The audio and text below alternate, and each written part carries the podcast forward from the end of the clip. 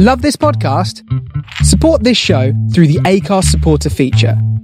It's up to you how much you give, and there's no regular commitment. Just hit the link in the show description to support now.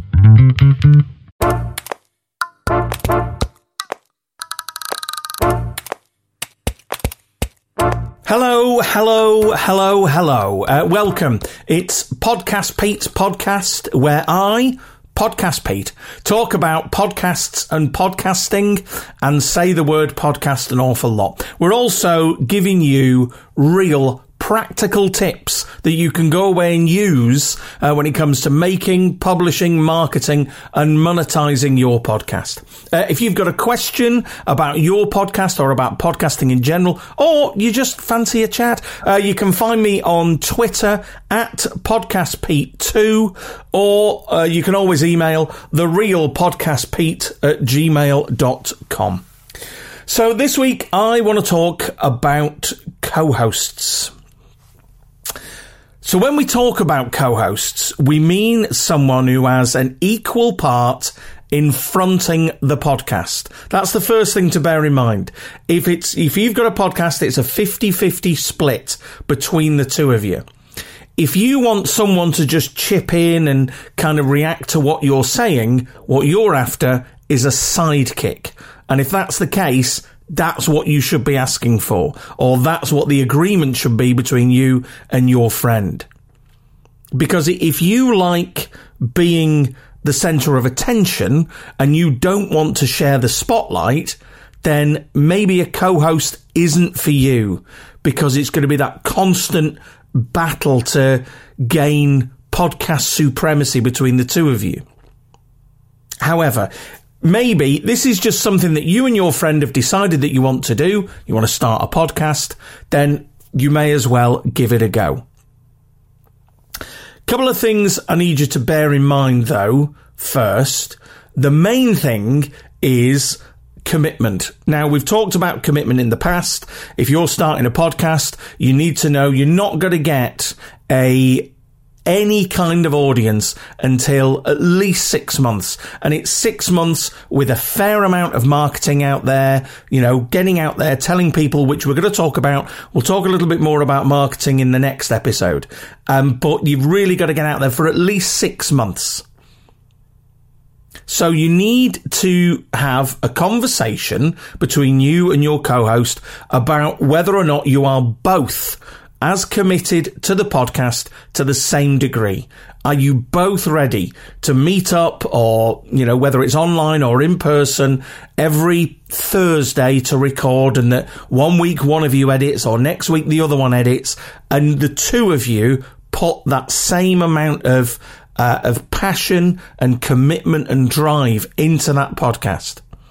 Because if one of you is living and breathing the podcast, and the other one is kind of laid back about, oh, is it Thursday already? I'd forgotten. No, I've not really prepped my notes yet and stuff like that. That's going to bring about issues in the future.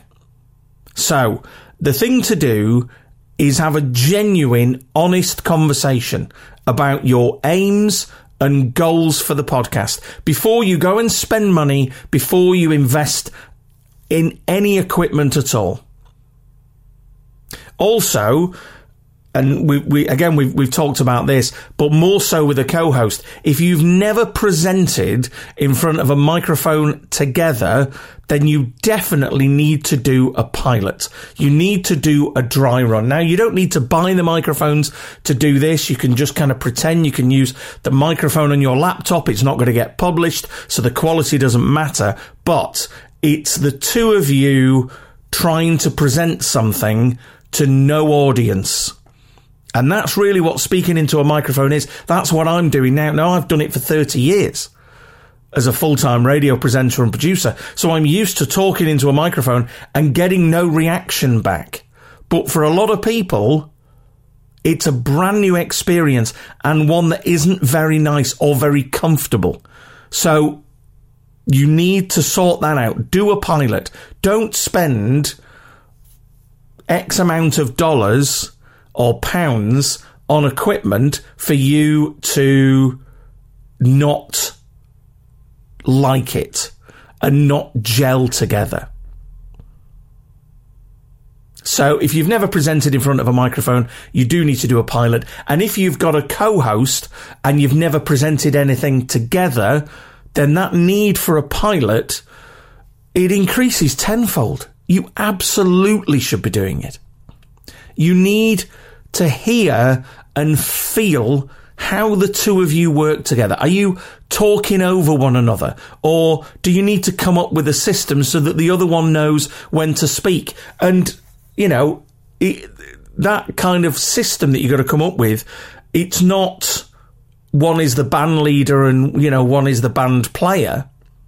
So when I've worked with co-hosts in the past, we've had a, we've just had a signaling system, which is generally just pointing at one another. You're recording everything. So it doesn't matter. Nobody's seeing you pointing. And if you're doing a video feed as well of your podcast, then you come up with another thing, moving your pen or just looking in their general direction or, you know, you kind of give a thumbs up or whatever. And that's the indication that your thought has finished, they can come in. And when I work with co-hosts, both of us would be the pointer and the pointee. There was plenty of times that they would point at me, right? Okay, this is when I can jump in. And at first, hey, I'll confess, it was unusual and it was a little bit difficult because I'd been used to presenting solo for 15, 20 years. But in time, I got you. I just worked on it and we did a couple of run throughs before we actually started on air.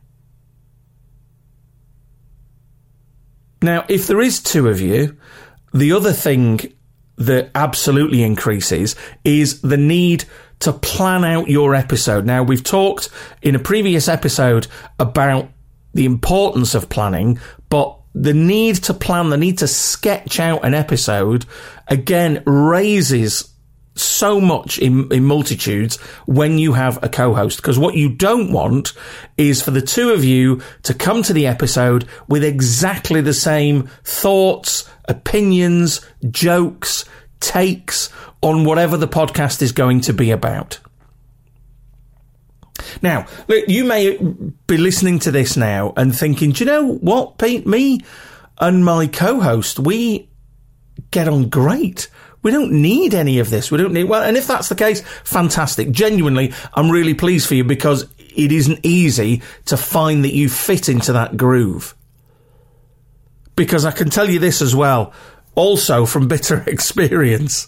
If you're not getting on, the listeners will pick up on it and it affects their listening experience.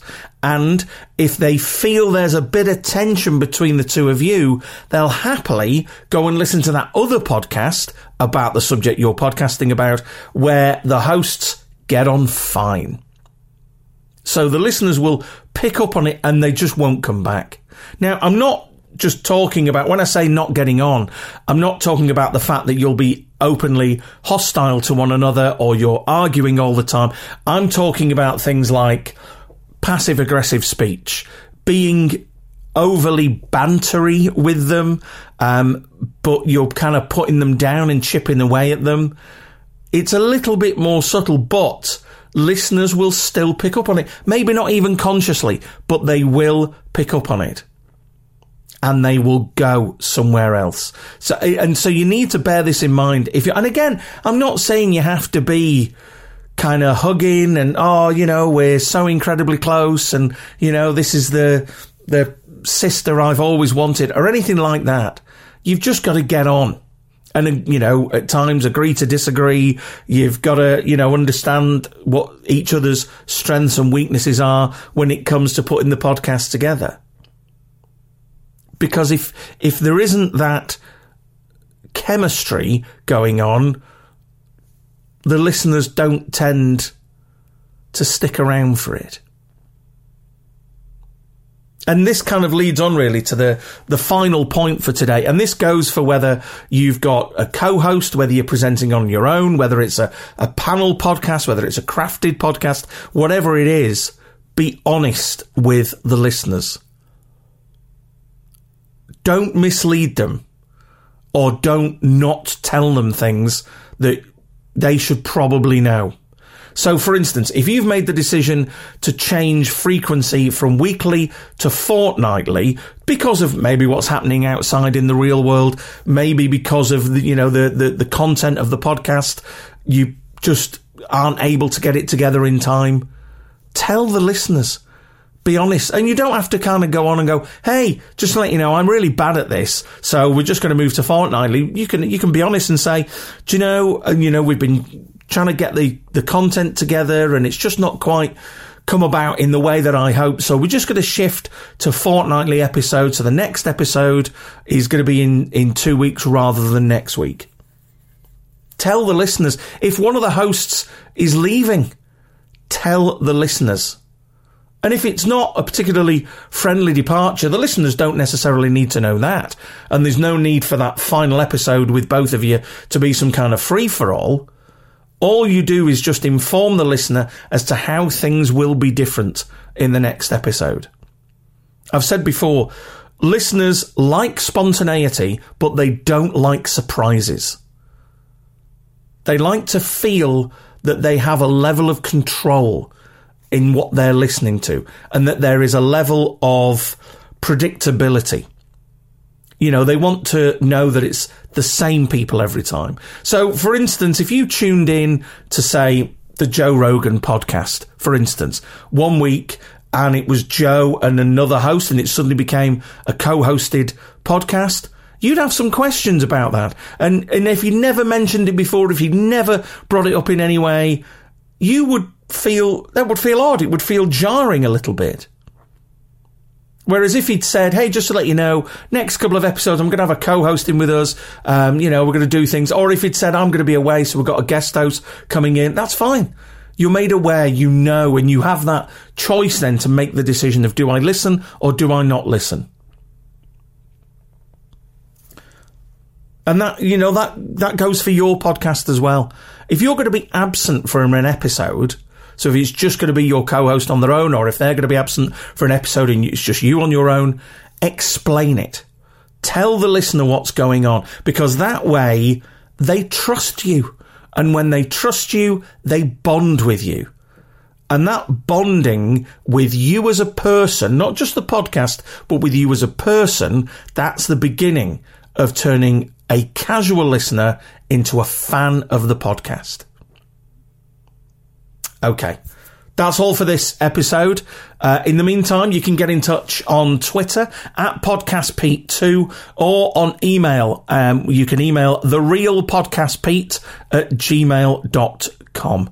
Don't forget um, to let me know, tag me if you're launching a new podcast. I will share the crap right out of it uh, and get it out there as well. For the meantime, though, happy podcasting, and I'll see you next time.